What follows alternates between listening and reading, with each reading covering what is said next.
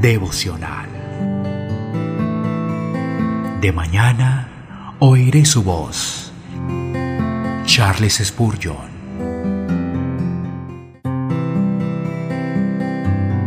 Cantares, capítulo 2, versículo 8.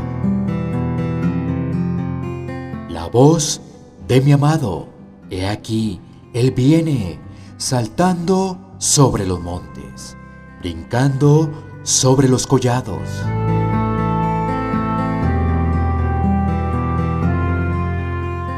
Este era un nombre precioso que la iglesia primitiva solía dar al ungido del Señor en sus momentos más gozosos, cuando llegaba el tiempo del canto de los pájaros y se oía en la tierra el arrullo de las tórtolas. Su voz era aún más dulce que ambas al cantar.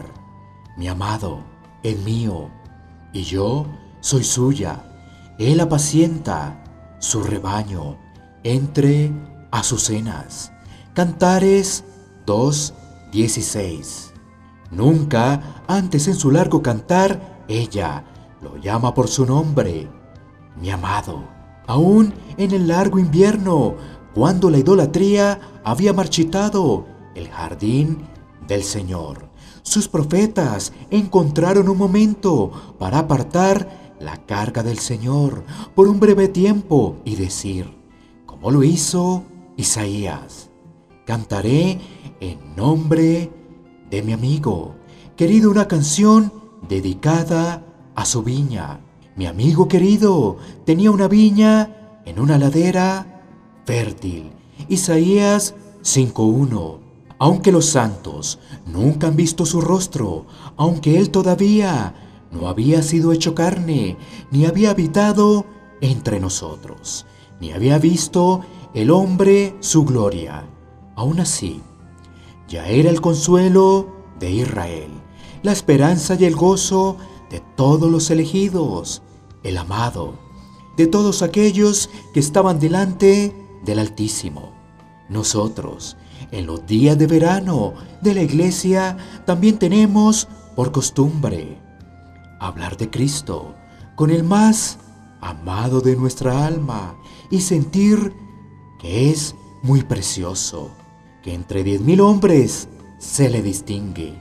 Isaías 5:10 él es todo, un encanto. Isaías 5:6. Es tan cierto que la iglesia ama a Jesús y clama que Él es su amado, que el apóstol se atreve a desafiar al universo entero, a pretender separarla del amor de Cristo y declara que ni las persecuciones, ni las dificultades, ni las aflicciones, ni los peligros, ni la espada, podrán hacerlo. No con gozo se jactó. En todo esto somos más que vencedores por medio de aquel que nos amó. Romanos 8:37. Oh, que conozcamos más de ti, el más precioso.